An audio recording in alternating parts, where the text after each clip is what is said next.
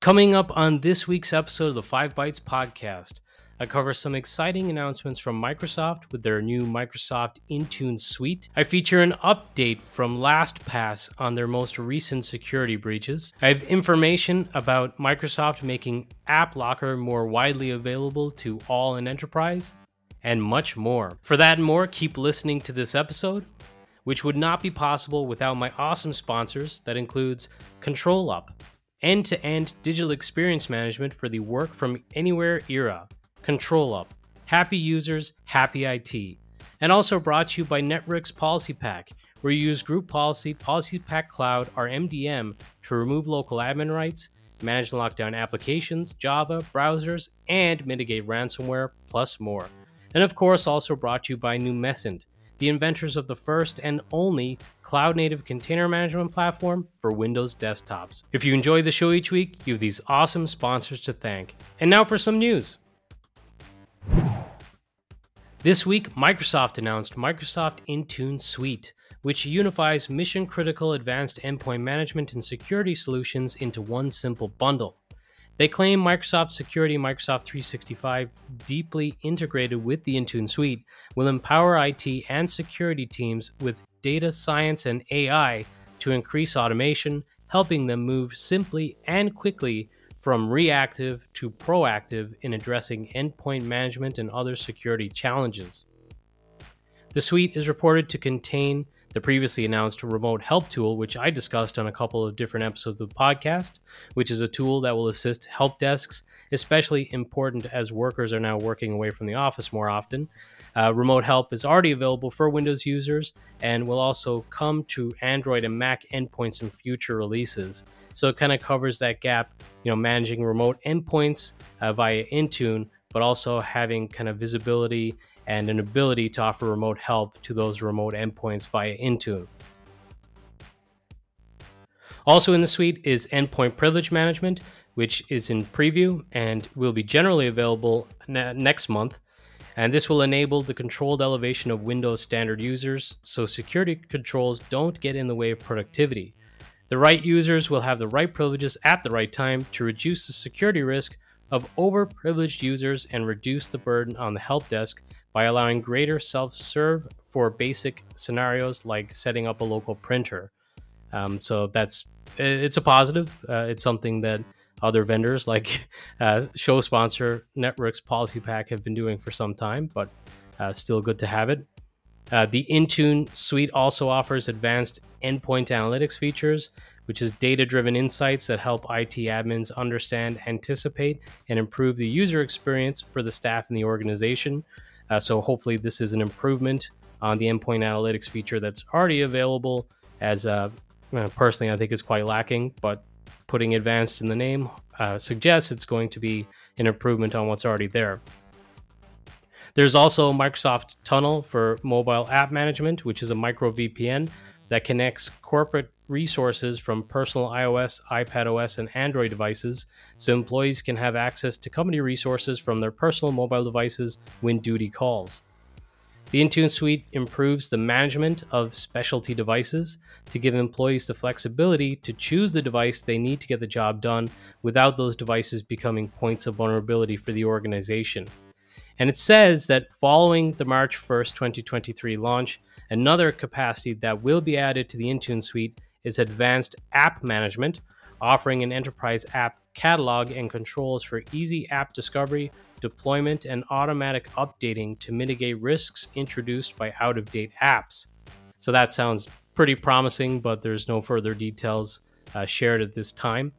They also say later this year they will introduce a cloud certificate management solution to issue and manage VPN and Wi Fi certificates from Intune to devices without on premises infrastructure. They will also continue to add additional advanced capabilities to the suite over time, providing more endpoint security, automation, and control of the user computing landscape and experience. It appeared uh, at least initially when I could have access to it, uh, that the service is going to cost an additional uh, $10 a month for the add on per subscription. uh, or $120 a year, which it seemed a little bit odd because you know that is $10 a month for paying annually. It doesn't seem like there's a reduction. Uh, but also, when I tried to use the trial, which was mentioned in the documentation, uh, the trial became unavailable uh, and did not work. So I'm not sure if it's hit like capacity and it's not available uh, for more users at this time, or maybe it was just like a bug or something that happened. Uh, that just happened to me tonight. Uh, I'm waiting on a response to see how to get that access again. But I mean, all all promising uh, improvements to Intune uh, can only be a good thing. Oops, it happened again. Microsoft offered Windows 11 upgrades to PCs with unsupported hardware, according to a report from The Verge. And this is the second time this has happened. Microsoft commented to state that while the upgrade was offered, the upgrade would not complete on those systems as they would be detected to not meet the hardware requirements for the install. So, a little bit of a whoopsies, but not really the end of the world. Maybe gave false hope to some. LastPass issued an update to customers stating they completed a comprehensive investigation and have shared their findings.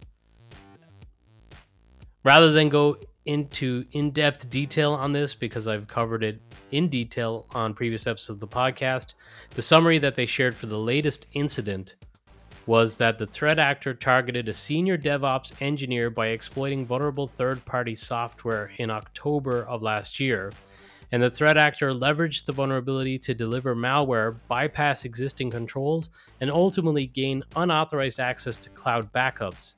The data accessed from those backups included system configuration data, API secrets, third party integration secrets, and encrypted and unencrypted LastPass customer data.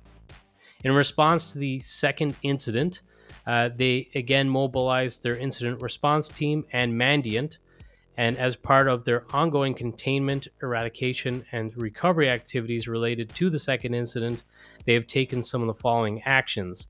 That includes one, they analyzed LastPass cloud based storage resources and applied additional policies and controls. Two, analyzed and changed existing privileged access controls. And three, rotated relevant secrets and certificates that were accessed by the threat actor. There were other sources than LastPass and this official statement, claiming that the engineer in question, who was the target, was on a personal device working from home, which is an interesting wrinkle. And I wonder if those who push a, you know, work from the office narrative will jump on this as, oh, see, working from home is inherently insecure, and rather than, you know, what could we do to manage the work from home better and to make it more secure? So I guess time will tell on that one. For full details, including on the initial, the first incident, uh, you could check that out for yourself. It's on the LastPass blog, and I'll share a link with this episode, which is episode 271, and you'll find it at 5bytespodcast.com. There was a humdinger of a thread on Twitter recently by Cory Doctorow, who went through in detail showing that when he searched for a great Thai restaurant in his local neighborhood, a Google ad displayed a result at the top for a Thai restaurant of the same name that appears to be in his neighborhood and appears to be the restaurant, and even uses the name in its domain name. But what he came to discover was that the site would accept an order, but at a 15% marked up price than what was charged by the restaurant, and then pass off the order to the actual restaurant.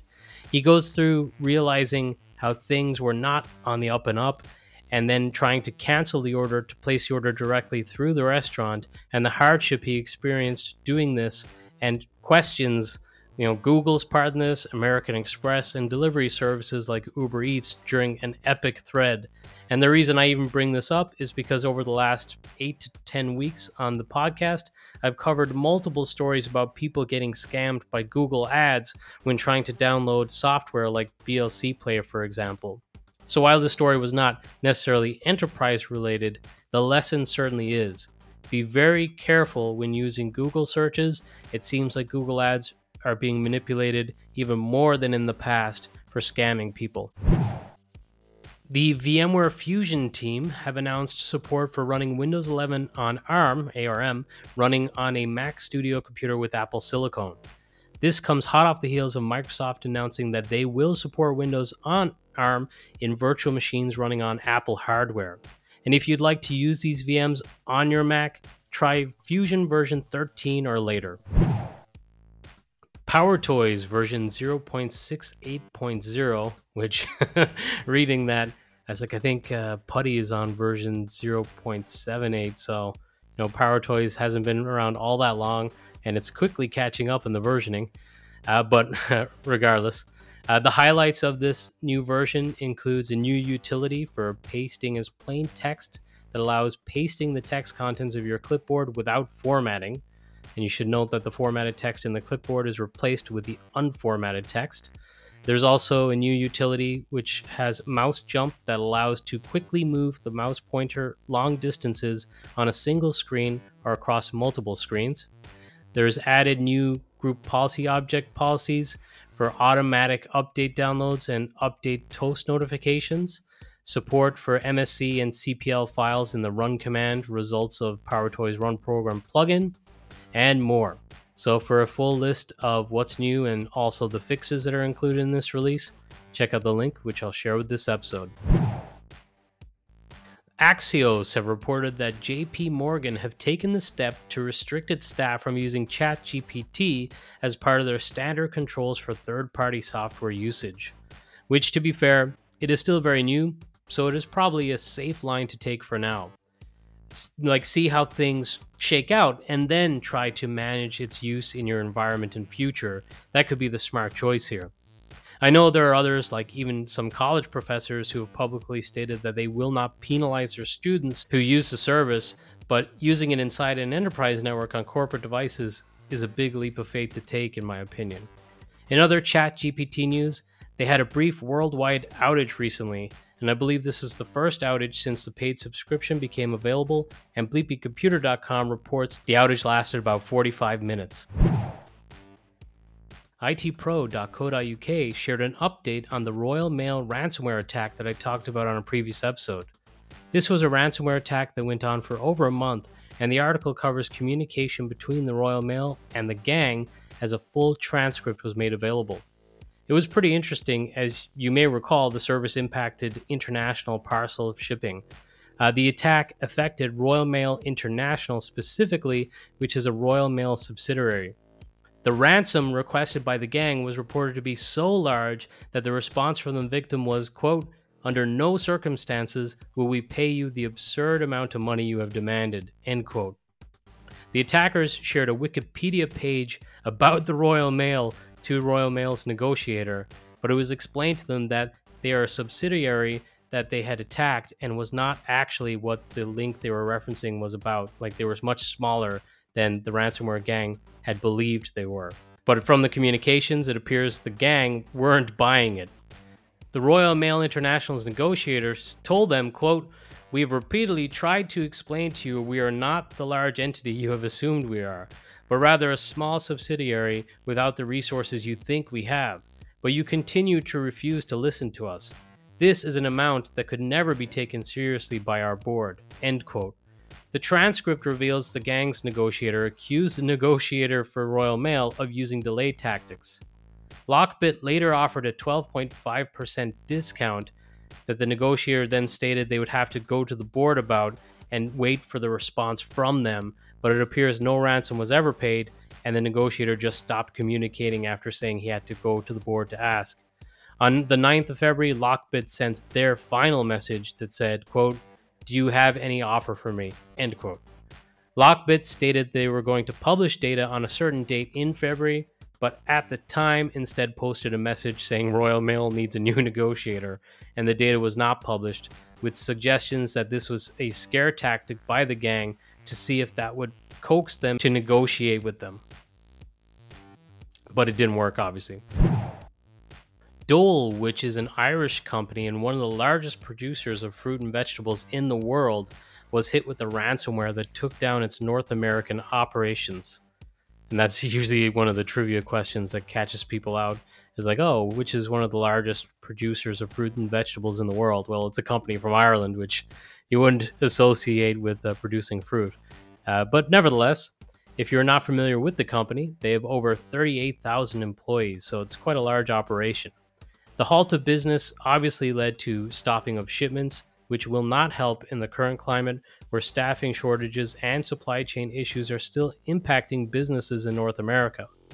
Dole have said it moved quickly to contain the threat and engaged leading third party cybersecurity experts who've been working in partnership with Dole's internal teams to remediate the issue and secure the systems. There wasn't a whole lot of detail other than that, so I guess we'll see how this continues.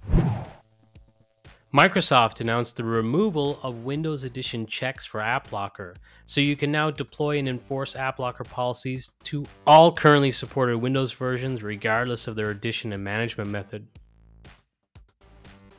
That includes Windows 11 version 22H2, Windows 11 version 21H2, Windows 10 version 2004, uh, 20H2, and 21H1. This should allow IT pros to now manage a greater number of systems using AppLocker by targeting editions not previously supported by the product.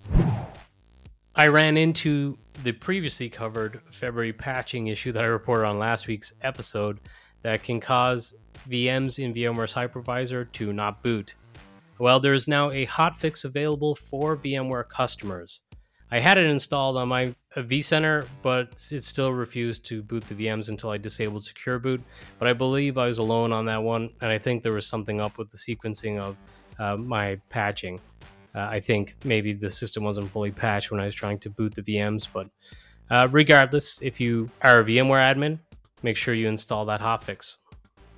Oh, and I should say, if you didn't listen to last week's episode, this is affecting Server 2022 VMs and is related to the February Windows patches. A little bit of news uh, from show sponsor Numecent. Uh, Numecent announced a new feature for their Cloudpager product that allows customers to automatically optimize their App AppV packages. So administrators will be able to simply take their existing App AppV packages and drag and drop those into Cloudpager, which will automatically apply optimizations, which will eliminate the need for uh, connection groups, will provide the ability to have enhanced application usage reporting and utilization reporting, uh, improve compatibility of applications, and more. Uh, for more information about that, I'll share a link with this episode, and there's also a demo video of what that process looks like in the link that I'll provide.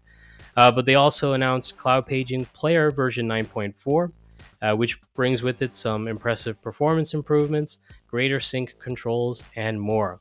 And full disclosure, I work for Numecent, so I wanted to keep that story relatively short and uh, not show too much bias. So, yeah, there's more detail to that. So, check out the links if you're interested. For those in Ireland, the next Citrix user group meetup will be taking place next week, next Thursday, on the 9th of March, starting at 1:30 p.m. Uh, there'll be a lot of uh, Citrix related sessions, including on identity and single sign on, uh, going from zero to hero with app layering, and it'll be sponsored by Liquidware. So there will be a sponsored session from Liquidware too.